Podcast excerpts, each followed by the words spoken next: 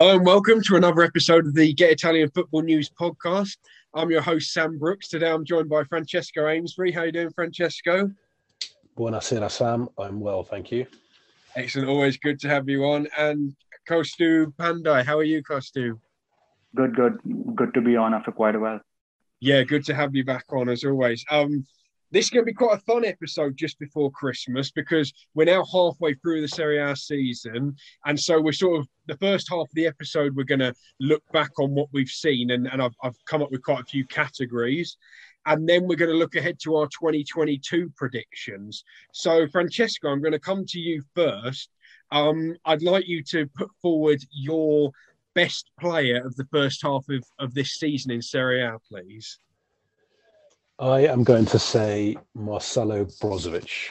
Um, I think that he is playing in the best team in the league at the moment, and he has been their most important player. Um, I think uh, of all the players Inzaghi has has at his disposal, and he, you know, he has a lot of very good players.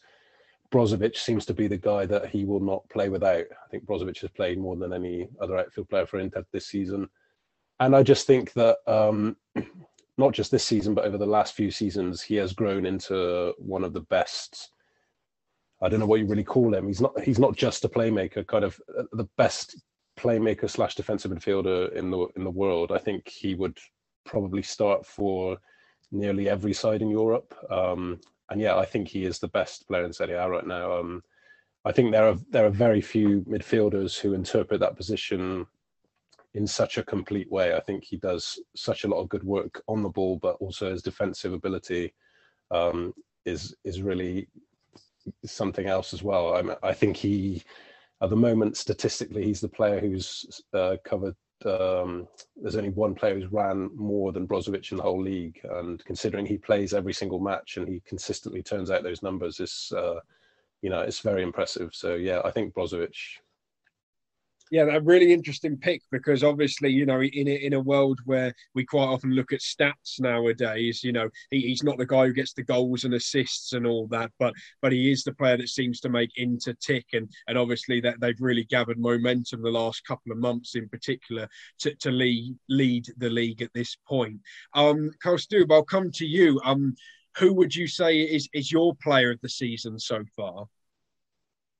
I would say Dusan Vlahovic. I mean, I don't mean that he's worth 80 million euros or anything, but just because it's it's it's similar to the sort of situation that Harry Kane was in when he was in his first season at Tottenham. When that first season ended, people were saying that he's a one season wonder.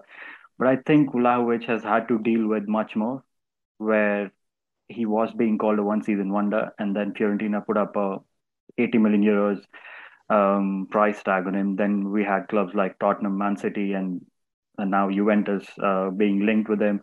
We had Fiorentina fans booing him for I think a couple of games, and there was all that contract situation um, stuff that became very dirty in public. And I don't think Rocco Commisso and all the other Fiorentina guys did too well um, at that point in protecting Vlahovic publicly, and he had all of that pressure building up when he had actually not started the season excellently. I would say um, people were obviously going on on Twitter about how he only scores penalties and stuff. That that's when that um, contract situation really sort of took off. I mean, that's when Fiorentina officially announced that he's not going to sign a new deal, and that's when he just kicked on.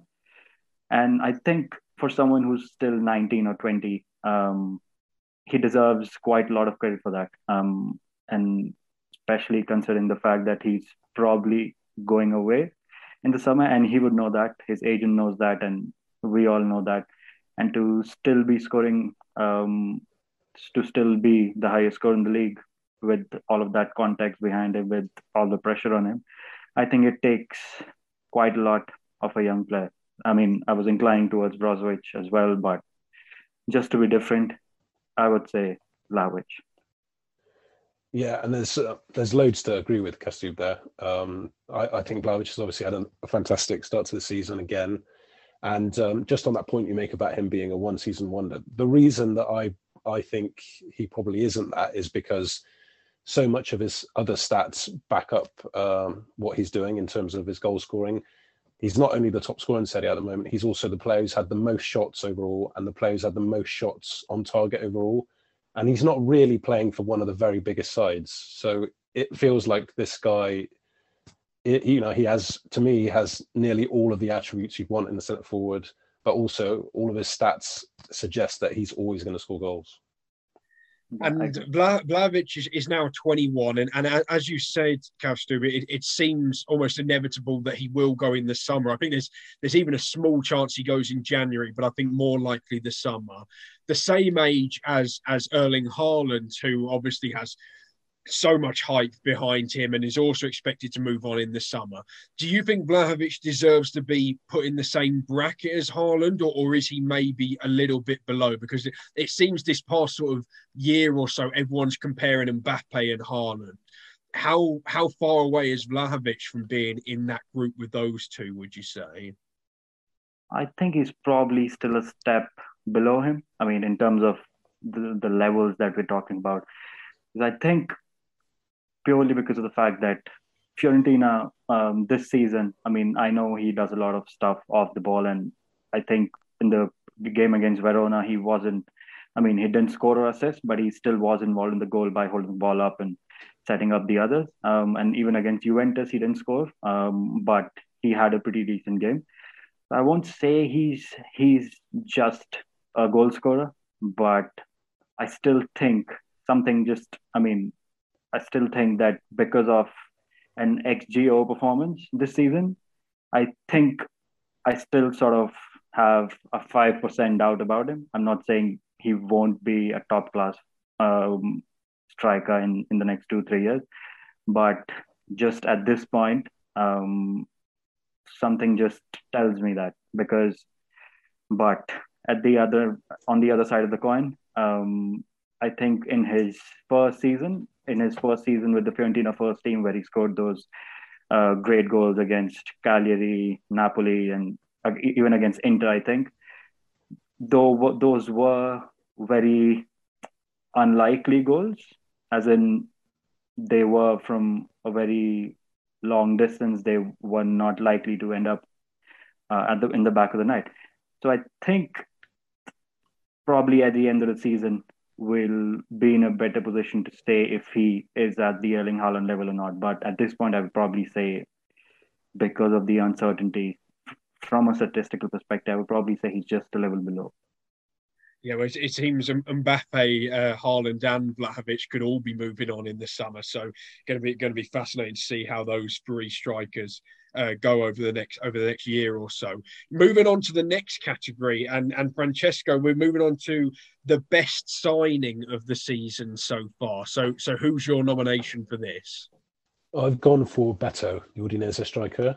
Um, I think he cost uh, somewhere in the region of four and a half million euros, which, considering what he's been able to do in this first part of the season, I think is very good value for money. And um, you know, a little bit like Vlahovic, he seems to be that centre forward who has everything. He's very fast. He's he's big. I think he's over one meter ninety, but he's also extremely good on the ball. He's technically very sound, and he's good in the air. I think he's of the seven goals he scored, three of them have been headers. So he's he looks like a, a really complete package. And it's just another one of those Udinese signings that, seem to come out of nowhere. Apparently, Beto didn't exist until Udinese signed him, and they seem to do this constantly.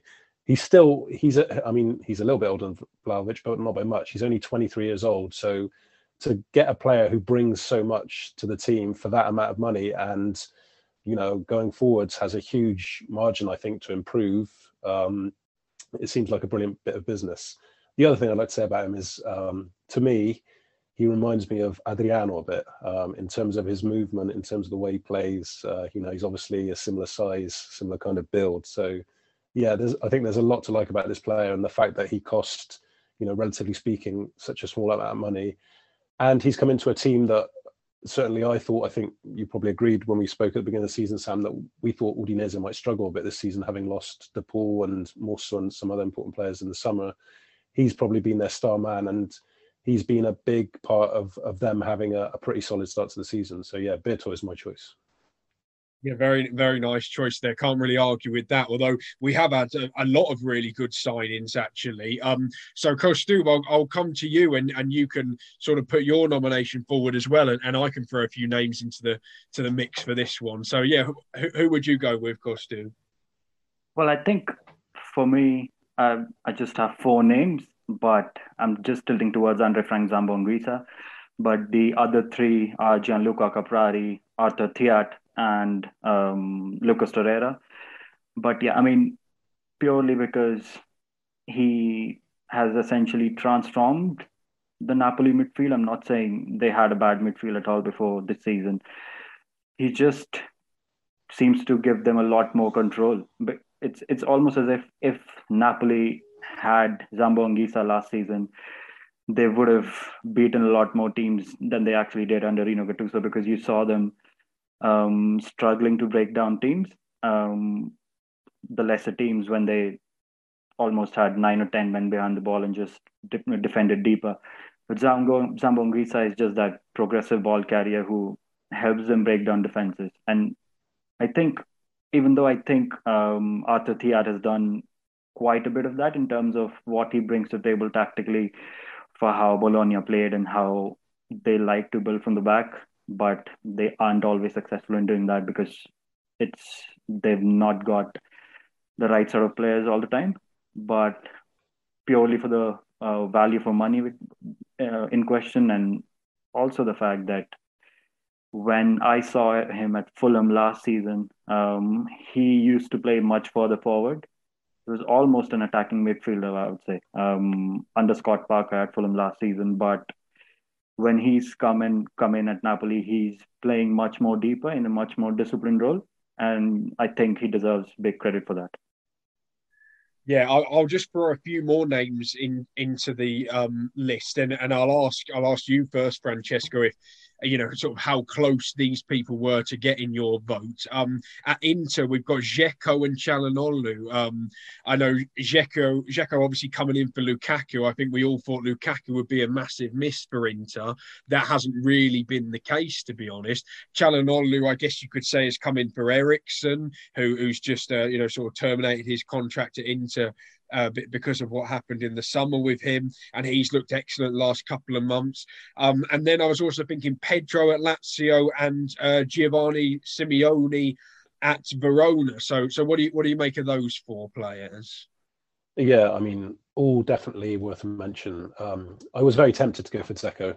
I think he's had an excellent start to his Inter career, and I guess in a in a strange kind of way, there was quite a bit of pressure on him because um, at the beginning of the season, you know, after Lukaku left, um, probably the whole of the Italian football world was thinking that that Inter would would really miss Lukaku. There'd be a big hole there to fill, and Dzeko's done an excellent job. If anything, I think his his stats have actually been um, a little bit better than Lukaku so far. Um, so yeah, he's done a great job, and and he cost them nothing or very little. So yeah, a great buy. And with Calhanoglu, I'm I'm surprised with how well he's done. Um, I had some doubts about this signing because whilst they got him for th- free, uh, you know, they have had to give him quite a big contract. Um, I can't remember how long it is. I think it's three or four years. So, uh, you know, it is is a bit of a risk. But um, and also there was a period when he did have a, a kind of funny couple of weeks, and it looked like Inzaghi might have lost faith in him. He left him out of the team. Um, but the way he's bounced back, I think he's uh, the joint leading assists. Uh, he's got the joint leading assists in Serie A this season. Uh, but his all-round play has just been so good over the last month or so. I think he was the player of the month uh, last month in Serie A. So I, I don't. Uh, I think you know you've said it a number of times, Sam. We weren't sure about Calhanoglu from a consistency point of view. We knew that he he could play well at Milan. He had some real really excellent games, but he probably had never done it for a consistent period. And possibly this last kind of month and a half, you know, coincided with Inter's good form, he's he's probably had the most consistent period of his uh, of his career, I'd say, certainly in Italy. Yeah, doing really well, um, isn't he? I, I still must admit I do still have doubts about Calhanoglu because I remember he was excellent the first half of the season last year for Milan and then sort of fell away quite badly. And I don't think there were that many Milan fans that were disappointed to see him go when he went in the summer, um, compared to say Donnarumma, who I think they were gutted to see leave. Um, Carl I'm now going to move on to the next category, and and this is you know a bit more negative, but but we'll go there anyway. I want to go with worst signing of the season so far. So so who who would you say this has been for you? I mean, I don't want to be too cruel for the player in question, which is Mohamed Ihattaren, um, because a lot of stuff has gone on behind the scenes for him, and that had gone on behind the scenes back in the Netherlands as well. But I think, I mean, this is this might just be me because when he came to Juventus, um, I thought this is a player who can make the cut um, in not just Serie A but in one of the top seven clubs in the league. If not now, then maybe in the future. And I thought when Mikkel Damsgaard got his knee injury um, at Sampdoria, I thought maybe that's the time for Johansson to play.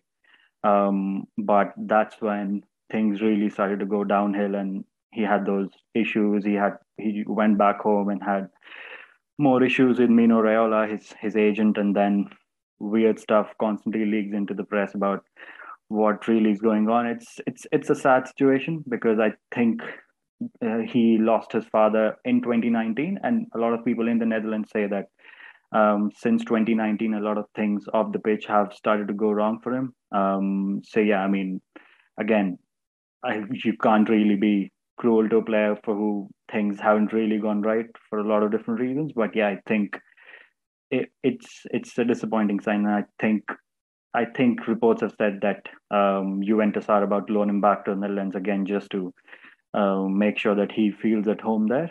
But yeah, I think so far it's been a disappointing signing. Yeah, of, of, course, he's still a young player, so still has time to turn it round. I know, Francesco, you've gone at the other end of the spectrum for this one. So, so can you tell us who you've gone for in this category? Yeah, I've gone for Martin Caceres Cagliari. Um, I think it's because, uh, and you know, he's a little bit unlucky in the sense that there would have been, there could have been any number of Cagliari players who could have fallen into this category, except uh, a few, most of them were already there last season. Um, I think they are a squad that is massively underachieving. Um, there also seem to be some issues from a disciplinary point of view, and Caceres seems to be at the heart of it. I think he was left out of the team very recently uh, because of possible disciplinary issues or, or the fact that um, some of the people at the club feel like he's not trying hard enough, like some of his colleagues. And um, yeah, I, I, think he is a good defender. I think he's the kind of person who who could bring something to Cagliari. They you know, and probably should have Cagliari at, at higher level than they are. But right now they're they're playing terribly. He's uh, he's a central part of the team, and I think um, I think you know it's he, he, because of he represents how badly they're doing. Um, uh, he's my choice. You, you probably heard that that my dog here. Yeah, also also not a fan of. Also agrees either. that Caceres is not having the best season.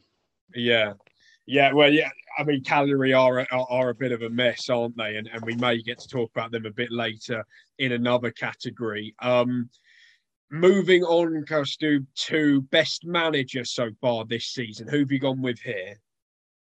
I mean, I could have said Simone Inzaghi because obviously they are at the top of the league, but I've gone with Igor Tudor, and that's because um, I think when I came on the last time and when the season started and just when the transfer window ended, we were constantly saying that uh, once um, once the season sort of pans out, we'll probably see Verona get relegated because they pretty much overperformed quite a bit on a shoestring budget under Ivan Juric.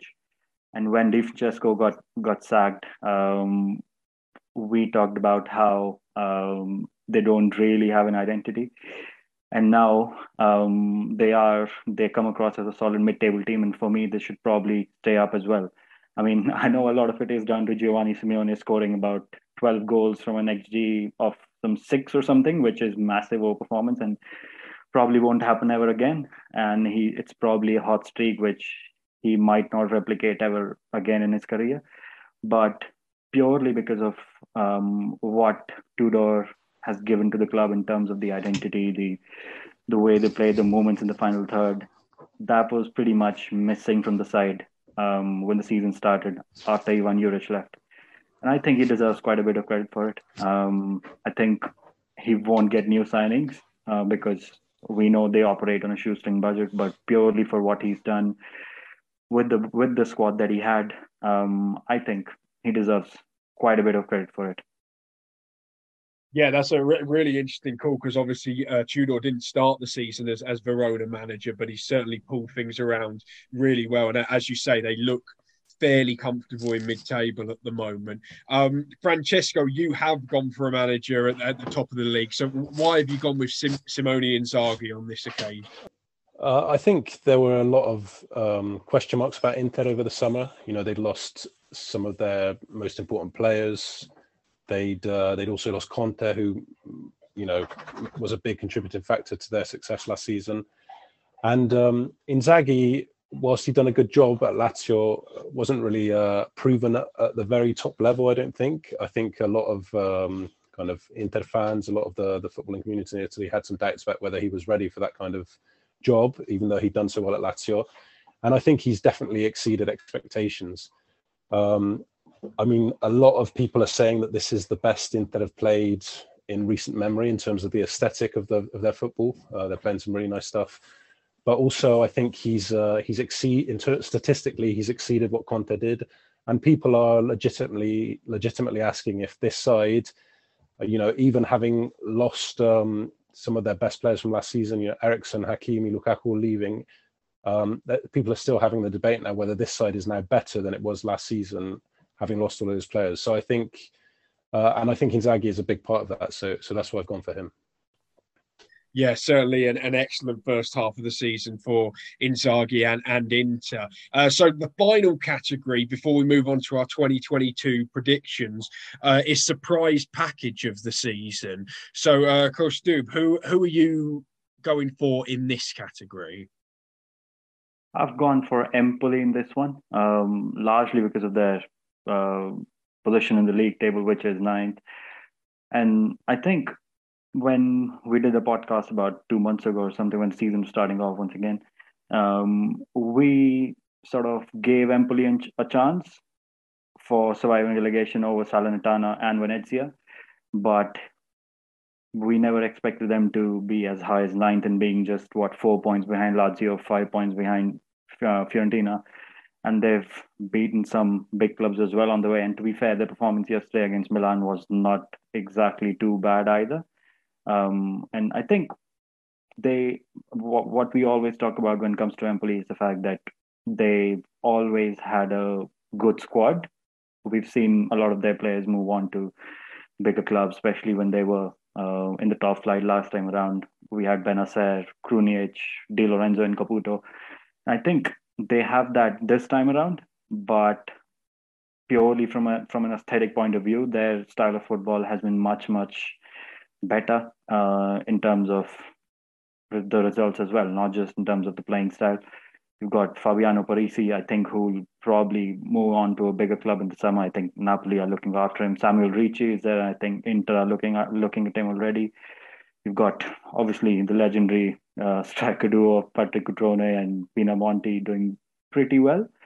But yeah, I think they should be the pick for me um, because largely because I didn't really expect them to be where they are, and and the fact that they're doing much much better uh, than I expect in terms of their playing style as well, and they are actually holding it together in terms of playing style, because we look at squads like Spezia or the Brescia side that we had two seasons ago, they couldn't really keep that playing style going um, against the bigger sides.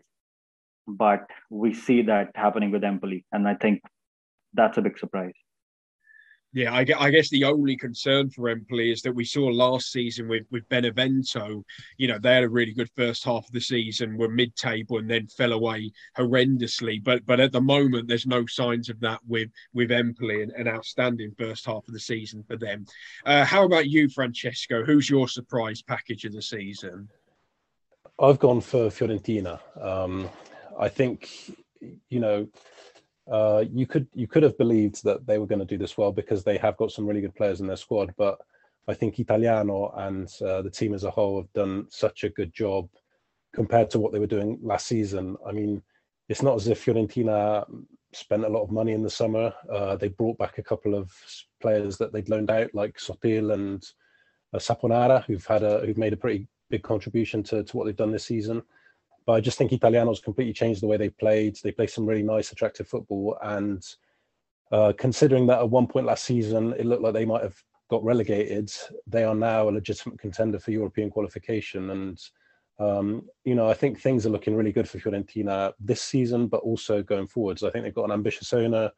They have a really interesting manager who's who's got some smart ideas, who's um, you know making them play some great football. So that's why I've gone for Fiorentina. Yeah, they've turned it around really well, as you say, uh, right in the mix for certainly Europa League and you know possibly even Champions.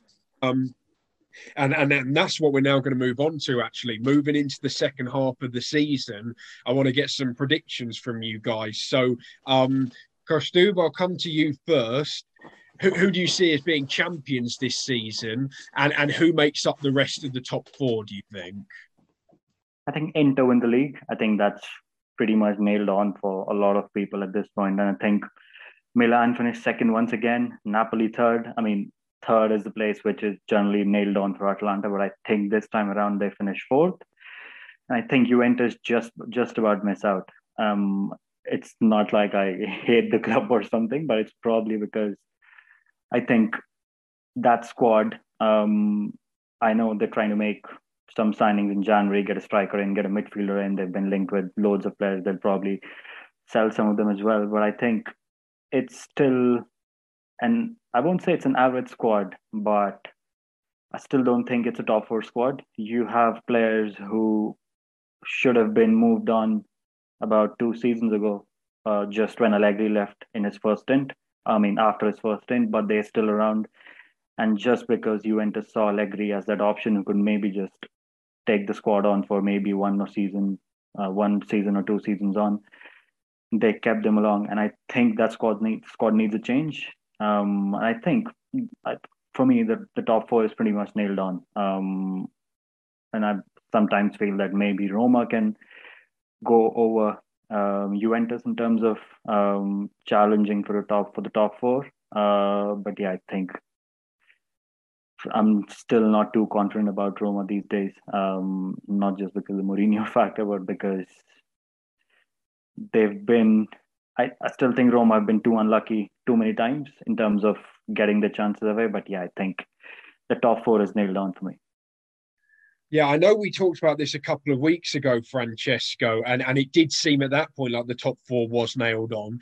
However, since then we have seen, you know, Milan, Napoli, and Atalanta all drop quite a few points. And and actually at the halfway stage, Juventus are only four points behind Atalanta, and then you have Fiorentina and Roma only six points behind. So so do do you agree that Inter will win the league? And and how do you see the top four panning out? Yeah, so I am in agreement with Kaustubh about Inter. I think at the moment they're playing so well, and it looks like uh, you know they're going to do it.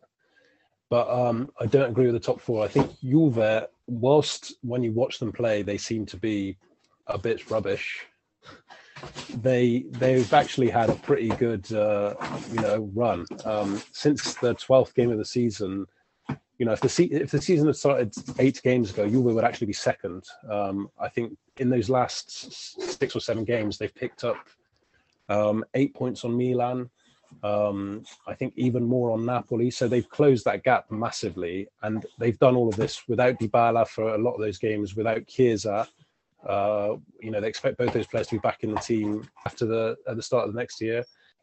They they also have um, they they've also sorted out the defensive troubles they were having at the beginning of the season. I think they haven't in in six uh, in five of the last six games they haven't conceded, so things are looking good for you. But I, I think they are going to come back into the top four, and it's whether uh, to me I think Atalanta will be okay. It's whether Napoli or Milan, who have had a bit of a sticky period, drop out. Yeah, certainly seems to have tightened up a bit in terms of that top four race the last couple of weeks. So uh, should be a fascinating second half of the season uh, with regards to that. I want to move on to the other end of the table. And uh, Kaustubh, I'll ask you which three sides do you think are going to get relegated? I think Salernitana are pretty much done. I mean, in a lot of different ways. We know what the different ways are. I mean, they're even going to complete the season. That's one. yeah, that's the thing. I mean, yeah, they probably will not be in the division by the end of January or something. And I think I'd say Genoa will go down. I mean, it's probably long overdue now anyway, but I think I don't really rate that Genoa squad. Um, and I mean, when Shevchenko was at was in the Ukrainian national team, I quite liked some of the stuff that he did in terms of the third man runs, the movement in the final third and stuff. But I don't think Genoa have good enough talent to score themselves out of relegation. I think they've just scored once or maybe twice so far under Shevchenko, and they've actually had less than 20 attempts on goal uh, in six ma- in the six or seven matches that he's been been been at the club. So I think that's a pretty bad sign. Um, and thirdly, I think um, Venezia will go down. That's again probably because of the fact that um, I still don't think they've got a great squad. I mean, to be fair, they made some decent signings um, over the summer, but I still don't think um, they're going to be in Serie A next season. Um, I think Cagliari are in the in, in the, in the bottom three currently, but as Francesco said earlier on, that they've got a pretty decent squad and they are underachieving. So I think Cagliari should be able to survive once again. But I think for Genoa, it's long overdue that they once go down to Serie B and sort stuff out. Make sure they don't sack managers after every three months or something, and just learn their lessons and then come back sometime later yeah, I guess one thing for Genoa is uh, they, they did look a bit better against Atalanta in midweek and got a point against them, although I thought Atalanta were particularly poor in that game. But yeah, they, they can barely score a goal at the moment, so it doesn't bode well for them. How about you, Francesco? Who, who are your bottom three? Yeah, I've gone for slightly different bottom three. So I agree about Salernitana. I hope they can finish the season, but it's not looking good at the moment. Um, but I I've gone with Cagliari and Spezia. I think Spezia had a big win yesterday, but to me it feels like um, Genoa have have got something going with Shevchenko. I think they look a lot more solid. Um, I agree that they haven't got the most talented squad, but he's built a base. It seems like the last couple of games they've been a lot more solid defensively, and I feel like they can improve going forwards. Um, and I've also kept Cagliari in there. I, I'm also in agreement with Kaustubh that they have a, a decent squad, Kaya. They have some good players, but I just don't think Mazzarri is the man to get them out of it. I think at the moment they look very poor, and I guess there is a chance they'd stay up, but it feels like they probably have to get rid of Mazzarri for that to happen. He'd be the that that means they'd be on their third manager's season. I, I don't know how likely that is, but um, yeah, for me, it's probably Salernitana, Cagliari, and Spezia who get out. Yeah, uh, quite a few teams down there at the bottom at the moment, though. But uh, yeah, Cagliari and Genoa, you know, a couple of sides who seem to have been down there for five or six years now and always just about get out of it. But surely one of them will go down this year and po- possibly even both. Um, my penultimate question that I'm going to ask is uh, most likely to go furthest in Europe. So I'll come to you first, uh, We've still got six of the seven Italian sides who started the season still in Europe. So who, who do you think is most likely to, you know, possibly go all the way and, and win a trophy this season? I would probably say Roma. I mean, if we are counting the Conference League. Yeah. And that's not just because of what Roma are as a team, but that's probably because Tottenham are already out of the competition and that's a big thing for someone like Roma because when the season started off and people realized that both Roma and Spurs will be in the same competition and Mourinho will probably face his former club who rudely sort of sacked him before a cup final and stuff. I think that will make stuff a lot easier. I know Roma sort of lost 6 1 to Bodo Glimt um, in the group stages and then failed to beat them in the reverse fixture as well. But to be fair to Bodo Glimt, they are a decent side. Um, they made history in Norway about last season where um, they won the league for the first time in over 100 years or something like that. So I think they Bodo Glimt are a very well respected side outside of the top five leagues. Um, and I think even though Spurs lost to um, Vitesse in their group stages, I think since um, I think Celtic are a decent side, who just come down to um, the Conference League after finishing third in their uh, Europa League group. I think the most amount of competition that um, Roma are going to get in that competition is probably around that Celtic level. So I think that's probably why Roma are going to go quite far. And we know uh, Mourinho. Um, I mean, that's not a recent example by any means that Mourinho is good at cup competition and European competition, but um, Mourinho now seems to have the way he talks. He seems to have just realized the fact that maybe he needs to use the French players more often. When actually, after they lost to Juventus, the feeling was that he's not going to play them. He's just going to use his main team and um, just go on maybe criticizing this his uh, the younger players like Darboe, Diawara, Bryan Reynolds, and uh, Villar. When actually he started to use them more often now.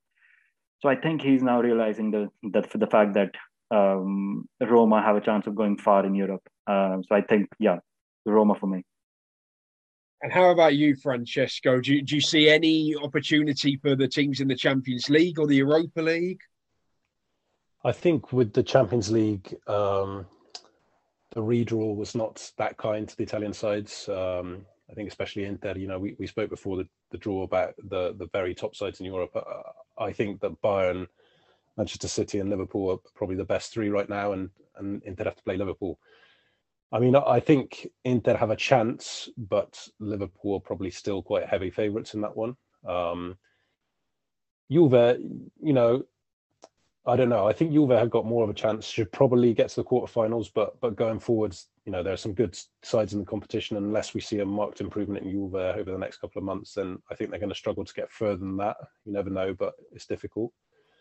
I think the side who've got the best chance of going deeper, Atalanta. Um, you know, looking at the Europa League, I had a look at the other teams that are left in. It is quite a strong field. There are some good sides that have dropped down, like Barcelona, for example, Borussia Dortmund but there aren't that many that I would say are favourites against Atalanta. Maybe those two, but after that, I'm already struggling to find teams who are probably would start as favourites against Atalanta. That's not to say that there aren't other teams who can beat Atalanta in the competition, but I think if if Atalanta really get their their stuff together and go for the competition, um, you know, properly, then they have a real chance of going deep. And I think they are probably out of the Italian clubs the most likely to do that because whilst they've had their best period in history over the last two or three years, uh, or, or, even a little bit longer, they haven't actually won a trophy. They haven't got anything to show for that. So if they could win a European competition, I think for, for Atalanta, uh, historically, that would be a really big feat, uh, a big achievement. So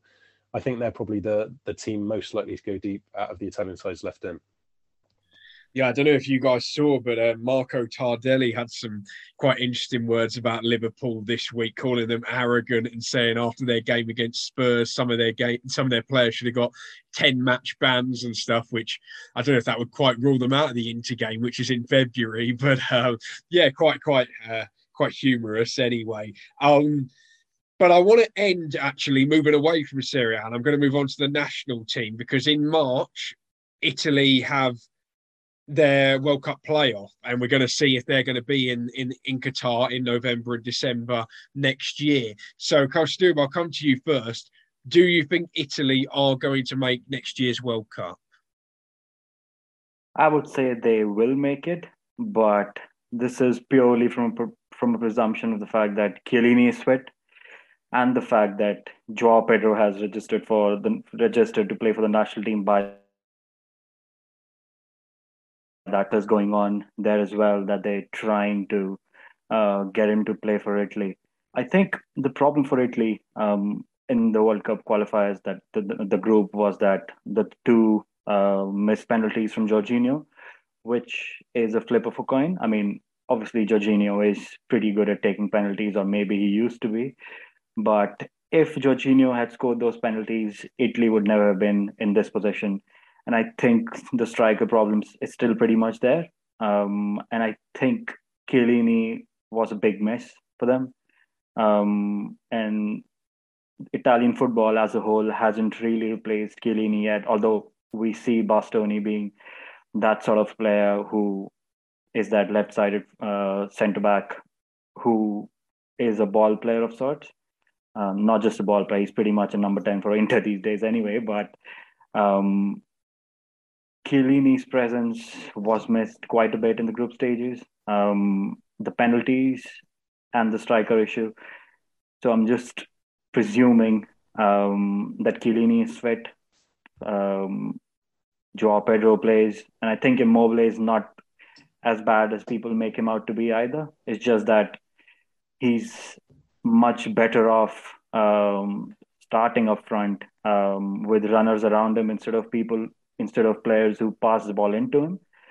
So I think, and Italy have got Portugal um, to compete with for the spot, and I think Portugal have problems that start from the manager to the squad, um, and I don't think the squad that Portugal have is meant for Fernando Santos, and that's a very fundamental problem. Um, but I think Italy should be able to make it. I mean, it won't be easy, but yeah, I think Italy should be able to do it. Yeah, of course. If Italy get through their their semi final, it looks like they'll probably have to play Portugal in Portugal in in the fine in the playoff final to make the World Cup finals. Um, how do you see things, Francesco? Do, do, you think Italy will make the World Cup? I mean, I'm worried, Sam. I'm worried. Um, I think it, it's it, it's a difficult draw. I think Italy would have taken any other combination of sides to avoid Portugal, um, because uh, Portugal have so many good players that it it feels like a 50-50 game. It feels like if if those players turn up on the day, then they can really probably beat any side in the world, um, and that's what makes it difficult.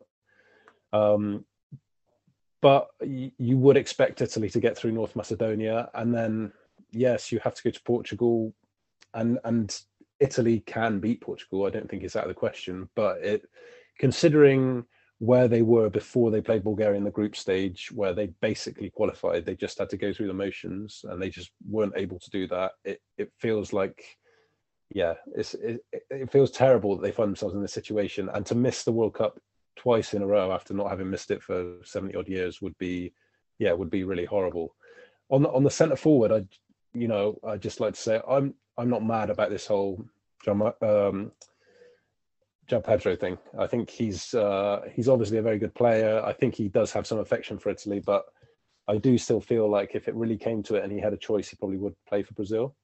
And um, I also think that there are some other options emerging in the Italian league that would be worth a go. Firstly, Mobile, if you're comparing the two players, is much better than, than but but also players like Scamacca, who I think bring something different. Um, you know, uh, even Destro, who's had a really good start to the season before getting injured. I think those kinds of players, if you're looking for an alternative to Immobile, they they certainly be worth um, you know a try. So we'll see what happens. But I think Italy have a have a good chance. But um, you know, I also think Portugal do as well. So it's, it's probably going to be who turns up and plays better on, on the day. It, it, you know, provided they get that far. I, I think Portugal have a tougher semi-final, and you know, Macedonia also have some interesting players. If you think about Elmas, who plays in Italy, the, the season he's having is it's not going to it's not a foregone conclusion that they get through that. They, they're going to still have to turn up and play there. So we'll we'll see what happens yeah, I guess with it being away against Portugal potentially, um, maybe that puts more pressure on Portugal in front of their home fans. And if Italy get off to a good start, you know, maybe the crowd will start turning against them. I don't think they're mad keen on still having Fernando Fernando Santos in charge, um, given what's been going on the last sort of year or so for Portugal. But yeah, going to be interesting to see those, those qualifiers in in March uh, ahead of the tournament at the back end of next year. But thanks a lot for joining me, guys. It's been a really fun episode going through our, our rankings, uh, and we'll see how the second half of the season pans out. Uh, thanks everyone for listening. Have a great Christmas, and we'll catch you again soon. Ciao.